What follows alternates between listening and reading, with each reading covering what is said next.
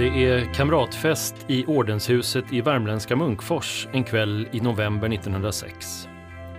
Huset är så nybyggt att det fortfarande doftar nysågat trä i festsalen.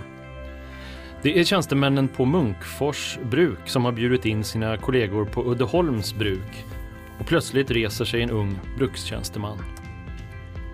Jag föreslår att vi bildar en förening vilken borde taga till sin uppgift att söka lösa den viktiga frågan om tjänstemännens pensionering, säger han och ser sig omkring i salen.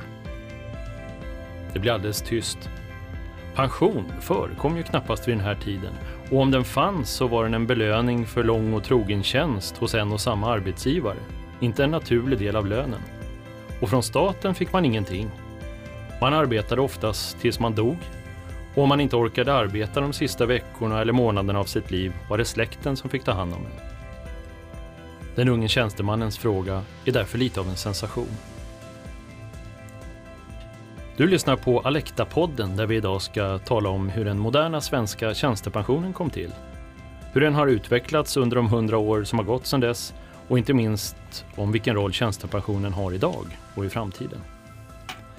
Jag som leder dagens samtal heter Staffan Ström och jag arbetar som pensionsekonom på Alecta. Och med mig i studion idag så har jag Gunilla Dahmm som är pensionsexpert, har varit i många år på Unionen och också mångårig förhandlare i pensionsfrågor på PTK. Styrelseledamot i Alecta mellan 1999 och 2016 också. Välkommen Gunilla. Tackar. Och du får representera arbetstagarsidan idag. Sen vill jag också välkomna Hans Gidhagen som är erfaren mångårig förhandlare på Svenskt Näringsliv i pensionsfrågor. Varmt välkommen Hans. Tackar, tackar. Och du får då representera arbetsgivarsidan i det här spännande dramat. Ja, ni känner varandra ganska väl antar jag. Så är det. Ja, det gör vi sedan början på 90-talet. Berätta, när träffades ni första gången?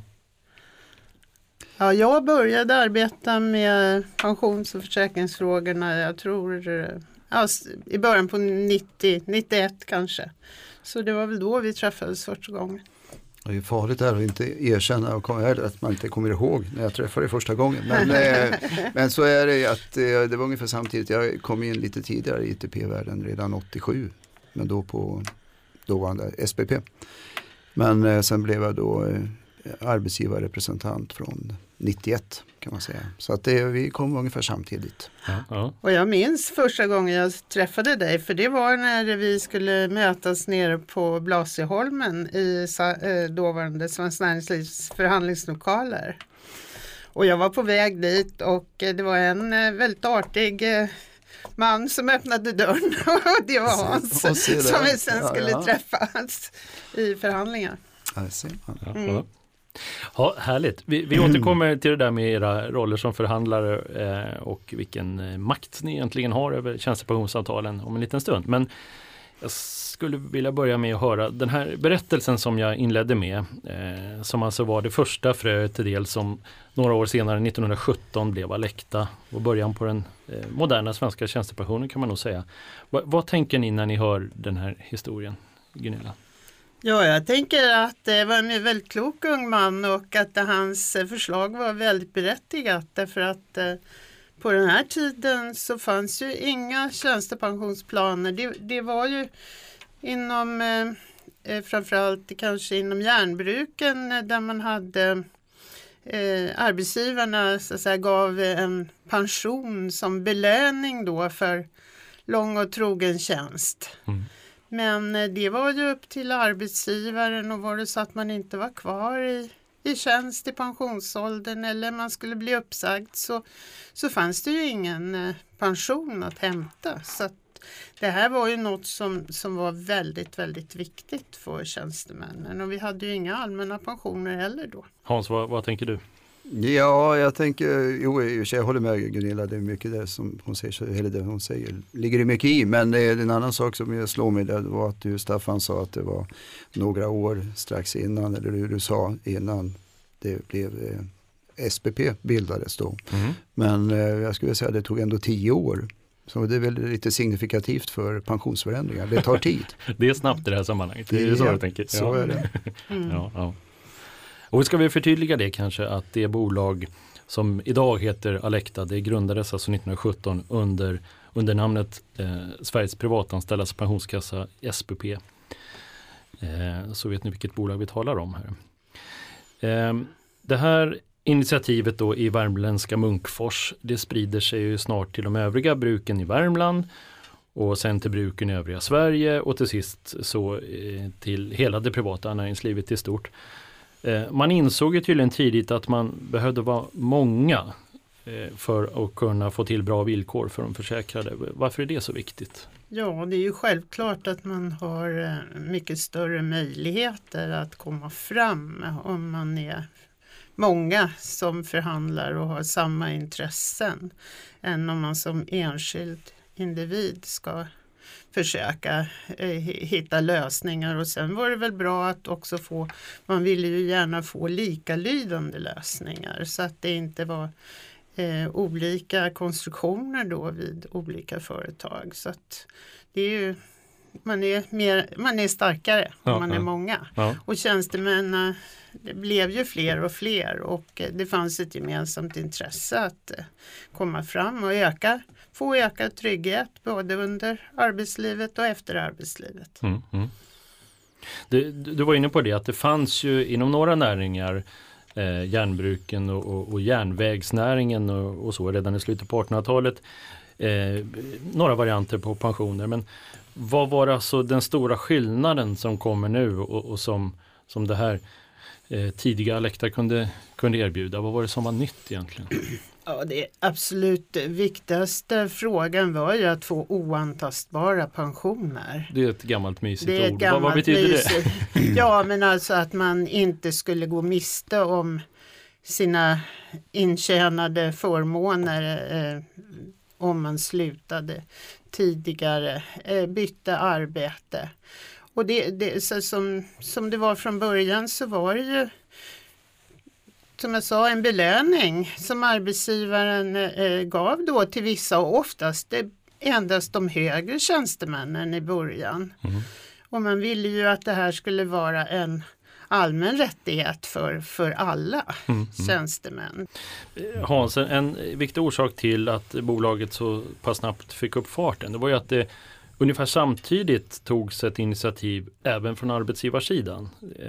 I april 1908 tror jag det var, bara 1,5 år då efter den här festen i Munkfors, så tar Sveriges allmänna verkmästareförbund, det som väl numera är ledarna om jag har förstått historiken rätt, de tar upp pensionsfrågan på sin kongress. Varför vill arbetsgivarna engagera sig i det här? Pension, det blir bara en onödig kostnad för arbetsgivaren. Ja, det är ju så. Sen är det ju alltid så att när det är någon som börjar prata om saker och ting som en förmån, så är det ju någonting som man måste beakta. Det handlar ju om att ha personalen med sig och det är nog mycket det i det här sammanhanget. Och jag tror det som Gunilla är lite grann inne i här, så var det ju så att det här spreds ju uppifrån och ner, som jag har fått historien berättad för mig, att det var ju högre tjänstemän först och främst som fick det. De stod ledningarna och ägarna nära och det var naturligt för dem att få utvidga kretsen av personer som stod på samma sida så att säga. Och det tror jag, så att det fanns nog mycket i det. Sen att det här övergick i att man försökte få lika regler och lika villkor, det har nog väldigt mycket att göra med just det här att man skulle kunna skapa en rörlighet också på arbetsmarknaden. Jag tänker då på bildandet av en egen kassa så att säga för det här då, där man kunde då lättare, personalen kunde flytta. Mm. Apropå det här med uppifrån och ner då, det krävdes ju såklart en hel del pengar för att dra igång ett nytt försäkringsbolag eller en understödsförening som var den korrekta benämningen på den tiden. Och då är det ju två näringslivsprofiler som väljer att gå i personlig borgen för ett lån på 100 000 kronor för att dra igång bolaget. Och jag tycker det är lite spännande. Den ena är Olof Söderberg som var disponent på Stora Kopparberg och ordförande i Stockholms handelskammare. Och den andra är KA, Knut Agathon Wallenberg, som var vd för Stockholms enskilda bank och dessutom riksdagsledamot, och några år senare så blev han Sveriges utrikesminister.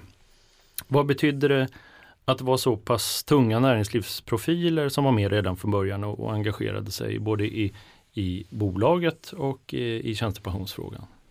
Ja, alltså det är väl ganska enkelt att förstå varför, att det bidrog väldigt kraftigt just genom att man hade ju tyngden, man hade ett ord, det var någonting som var lätt att följa för andra inom näringslivets sida då att följa med, och det kan man tänka mig också att det kanske förekom ett och annat välriktat ord också från de två herrarna som nämndes just, att det kan vara lämpligt att följa med, och det var väl också så att båda de hade rätt mycket makt över många företag. När man tittar på gamla oljemålningar och läser styrelseprotokoll från den här tiden, då lyser ju kvinnorna tyvärr med sin frånvaro. Inte helt otypiskt för den här tiden. Men det finns några stycken som ändå lyser fram och som åtminstone i Alectas interna historieskrivning brukar lyftas ibland. En av dem som jag tycker är lite spännande är Matilda Stål von Holstein på Kvinnliga kontorist- och expeditföreningen. Som enda kvinna blev ombedd att uttala sig om förslaget att männen skulle få en högre andel av sin lön i pension, eftersom de ansågs ha familjeförsörjaransvaret. Så kvinnor skulle alltså få lägre pension än män. Och fortfarande 100 år senare så får ju kvinnor betydligt mindre pension än män. Varför har det inte hänt något på 100 år, Gunilla? Ja, det har jag undrat många gånger. Men det är ju framförallt att vi har kvinnor har lägre löner, och då det är ju det stora problemet. Och då speglar det sig sen i pensionerna, även idag. Mm. Så det är förvånande att det har pågått så länge. Ja, men jag tycker du tangerar någonting där, men det är ju så att jag skulle vilja säga att det har ju hänt mycket, särskilt på pensionsområdet, för att det är ju faktiskt så att de pensioner vi har, tjänstepensioner har vi sedan vi har ganska länge nu då, har haft, och är faktiskt könsneutrala i sig, utan det är ju andra bakomliggande orsaker som gör att det blir lite olika pensionsnivåer. Pensionerna och pensionsplaner, ITP till exempel, är ju neutral på det sättet. Så att det är ju inte, det är inte där felet ligger.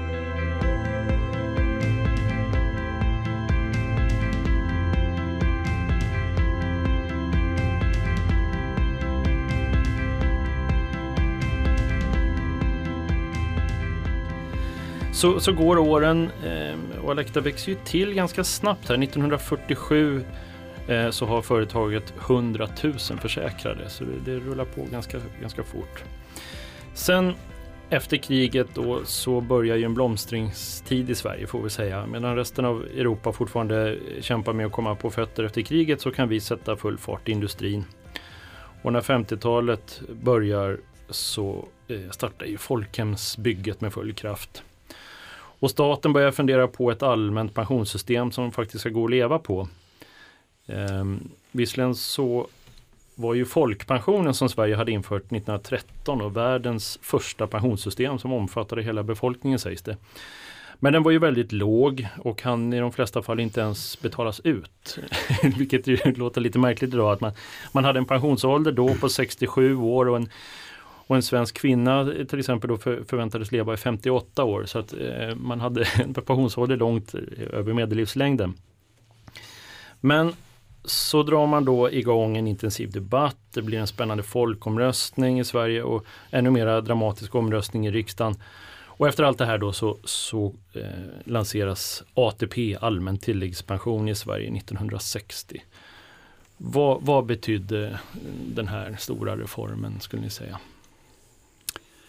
Ja, jag kan väl säga att arbetsgivarsidan var ju väldigt mycket emot just den typen av pensionsreform som då genomfördes, eftersom vi ville och ansåg redan då att vi tycker att det ska sättas av pengar för pensionerna, framtida pensioner. Så att vi hade ju hellre sett ett premiereservbildande, alltså ett system där pengar sätts av medan man arbetar, och sen så blir pensionen, kommer då när den kommer ut, men då finns det pengar hela vägen fram till pensionsåldern.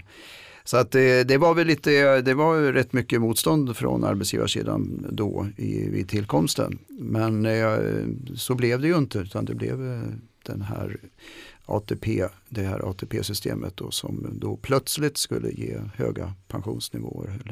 Och det Det är klart att det var ett tecken i tiden att det skulle komma på något sätt, det tror jag. Men det var nog synd. Det hade kunnat bli bättre. Nu tror jag det är ganska bra som vi har det nu vad det gäller pensionssystem. Men det kunde kanske ha blivit lite bättre redan från början. Mm. Ska vi påminna om det att ATP-pensionen och faktiskt den nuvarande, största delen av den nuvarande allmänna pensionen som kallas inkomstpension, där har man alltså inte fonderat riktiga pengar, utan de som går i pension idag, de försörjs av de som arbetar idag, och sen hoppas vi att när vi går i pensionen då så ska våra barn försörja oss som pensionärer. Det är så man kan sammanfatta det. Mm.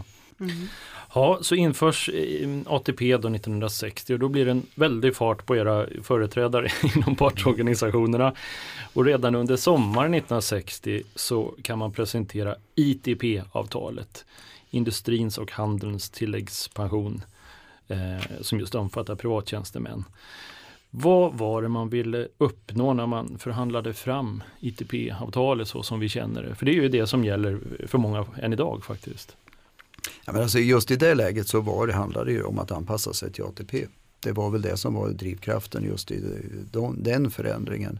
För det var ju en nödvändighet eftersom vi hade då tjänstemän ute på företagen då, som då hade en komplett pension om man säger så. Och nu plötsligt så kommer det in en statlig pension som ger väldigt massa förmåner. Och då blev det ju överkompensation. De fick ju dubbelt och skulle kunna få dubbelt. Så det var ju en stark drivkraft för att göra någonting annorlunda. Och man kan väl säga att det är den ITP-plan som kom då, som ju är grunden för lång tid. Den var ju en reducerad pension, SPP eller Alecta pension från tidigare så har jag uppfattat det i alla fall. Och parterna var ju vid den tiden ens om att man kunde inte ha både ATP och ITP, därför det skulle ju då leda till att man kanske fick högre pensionen motsvarande lön, och det var man tyckte man ju inte, utan man körde ju intensiva förhandlingar då för att anpassa planerna till den nya tiden då med lagstadgad ATP. Mm-hmm. Som gamla förhandlingsproffs då, vad hade ni givit för att få sitta med där som en fluga på väggen och höra första ITP-förhandlingarna? Ja, inte mycket.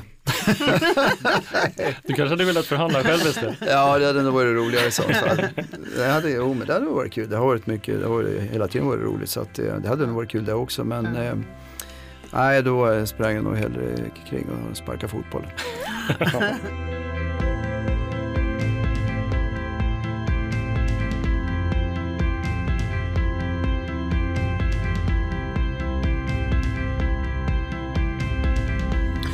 Vi ångar på här i historien och nästa milstolpe hittar vi 1990. Då är det ju verkligen avregleringens tid i Sverige.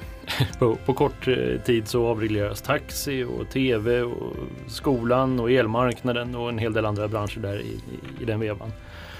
Och så bestäms att även tjänstepensionen ITP då ska avregleras, eller i alla fall vissa delar. Man beslutar att alla försäkrade själva ska få välja förvaltare av de här ITPK-pengarna. Varför gjorde man den här förändringen 1990?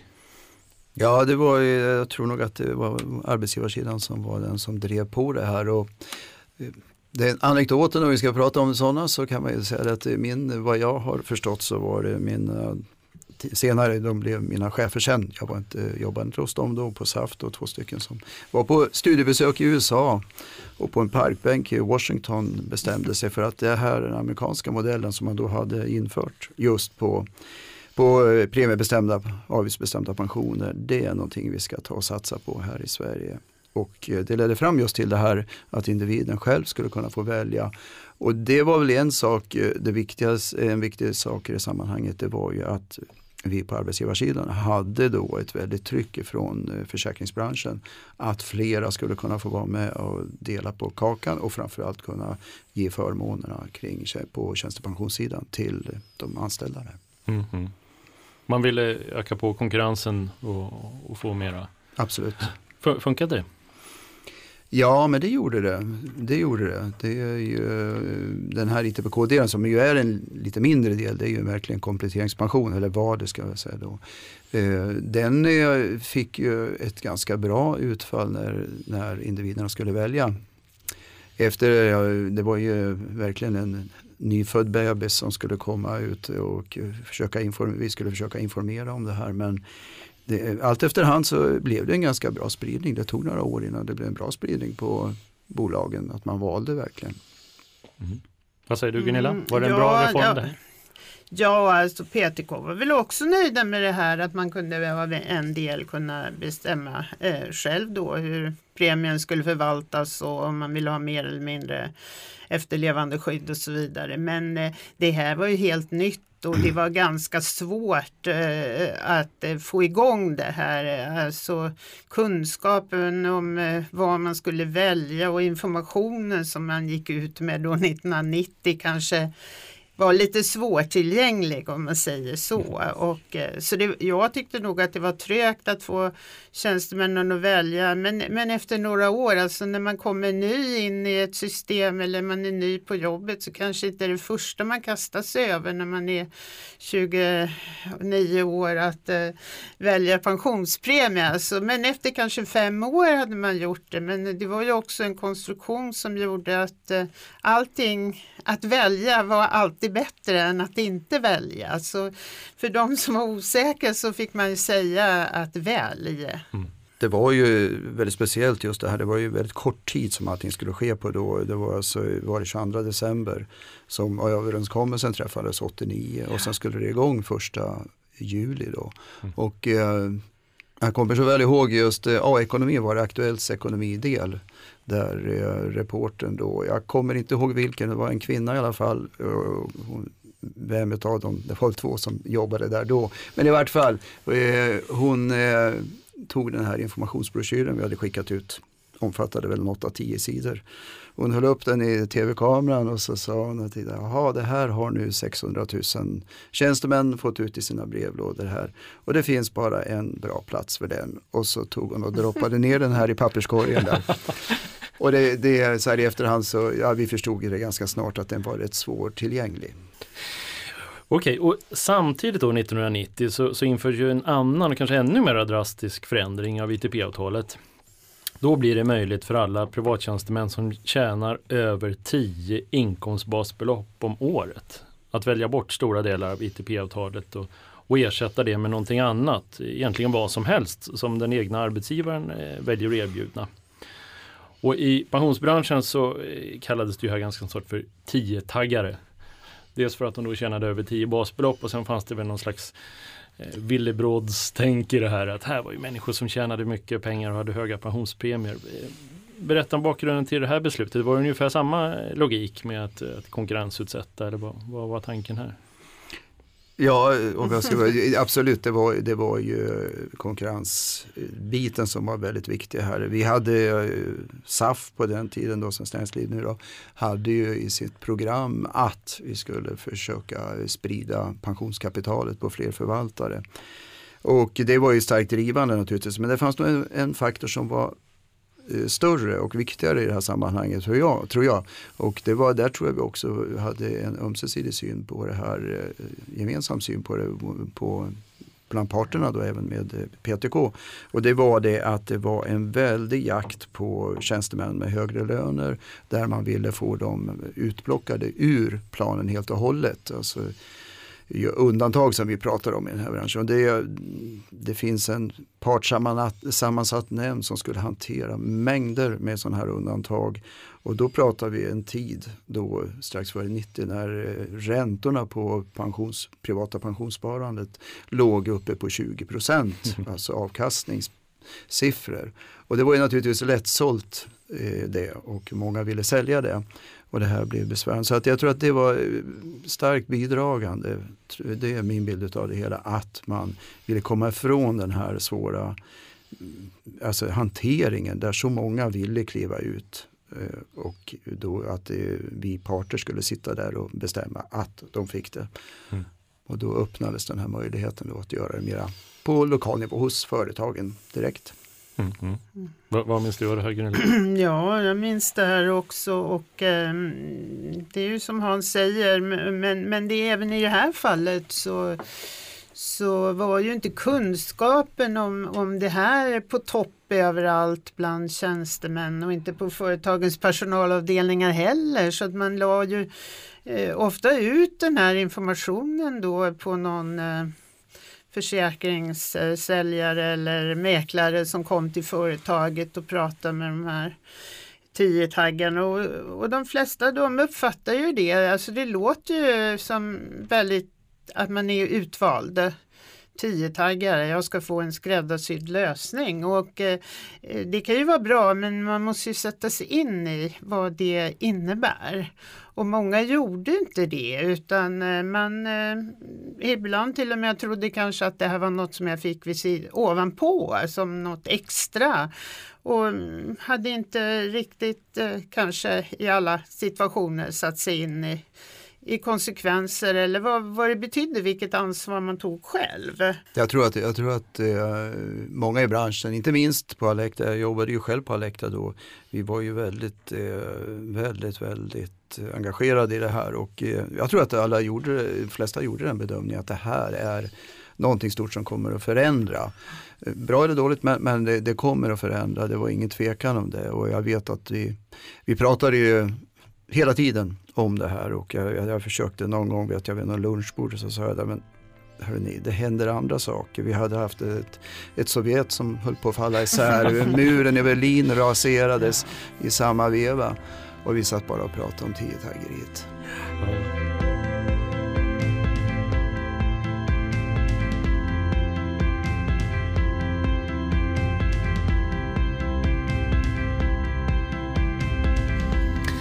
Ja, så är vi framme vid den mest nutida milstolpen jag tänkte lyfta här idag, och det är ju det nya ITP-avtalet som kom 2006 kom det väl, och trädde i kraft 2007.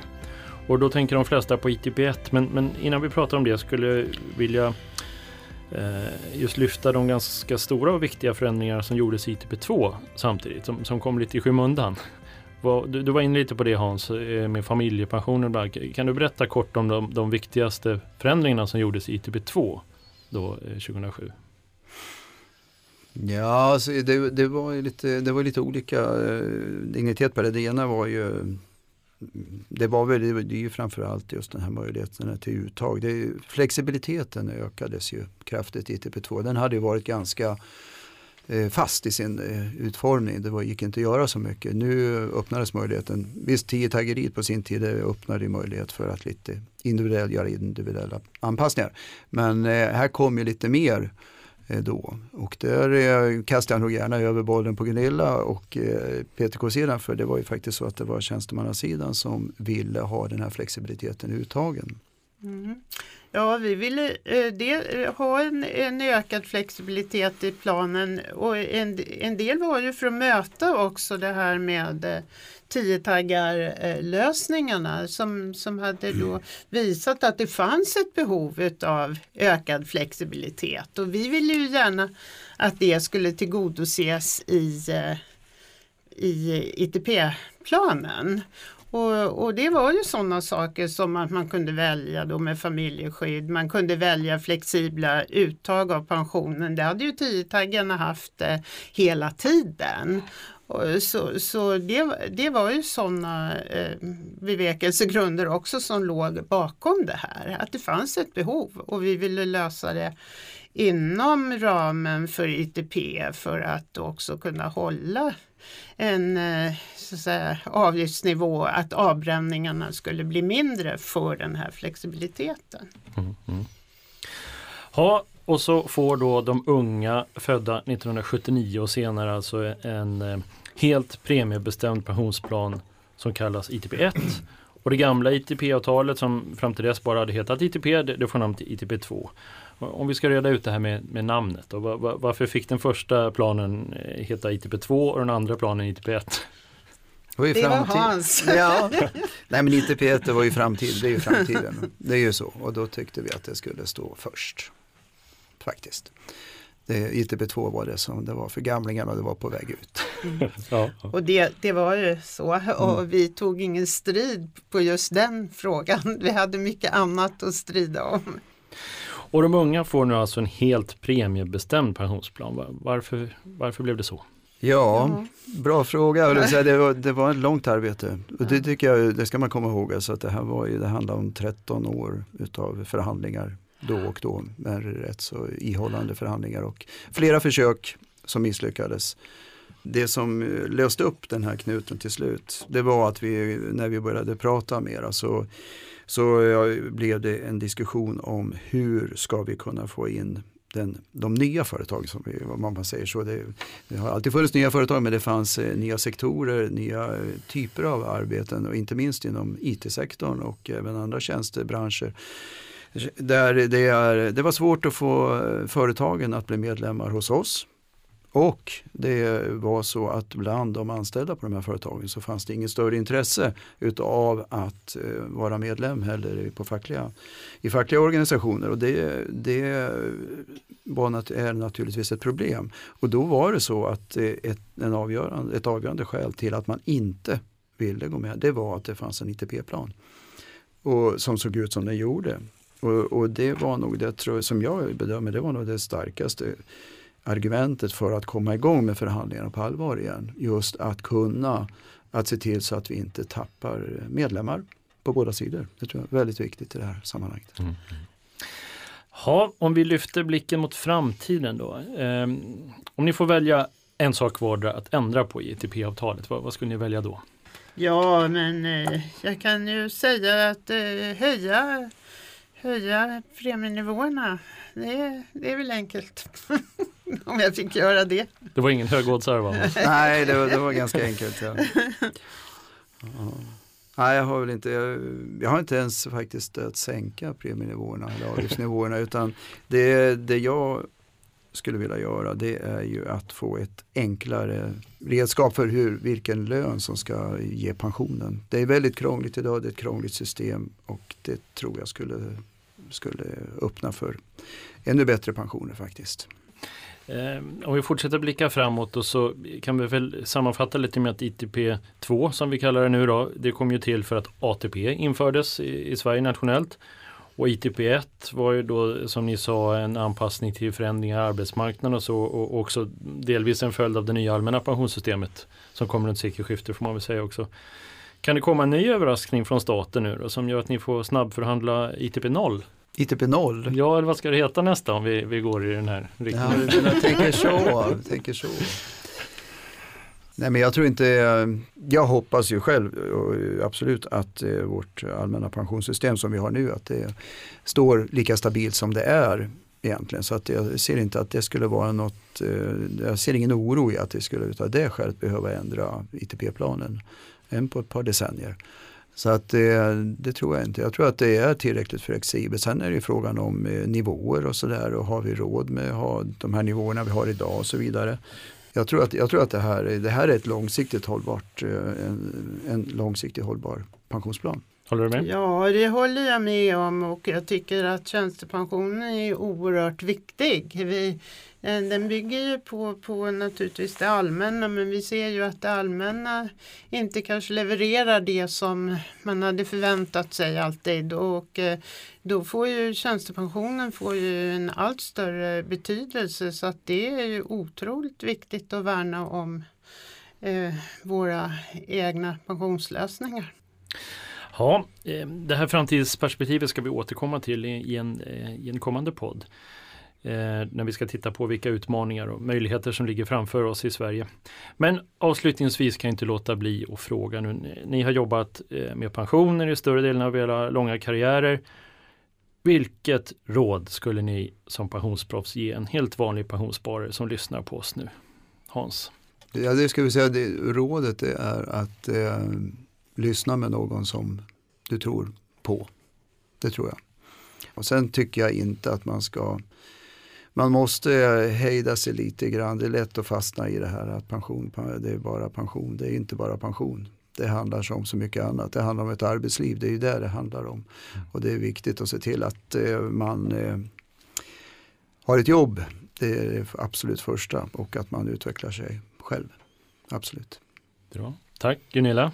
Ja, att man har ett jobb, att man jobbar vitt, att man jobbar på ett företag med kollektivavtal, och att man naturligtvis är medveten om att hur arbetslivet ser ut kommer ju också påverka pensionerna. Såklart ett långt arbetsliv. Vi behöver förlänga arbetslivet. Det tror jag inte vi kommer ifrån.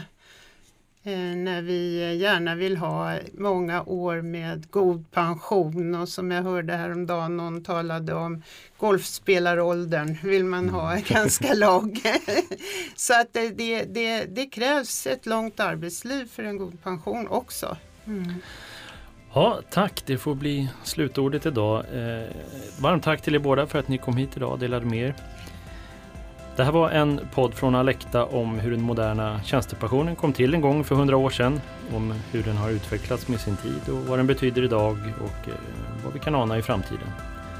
Läs gärna mer om Alectas historia och om vad tjänstepensionen betyder för människor på Alectas nya historikwebb, Alectashistoria.se. Tack för idag. Hej hej!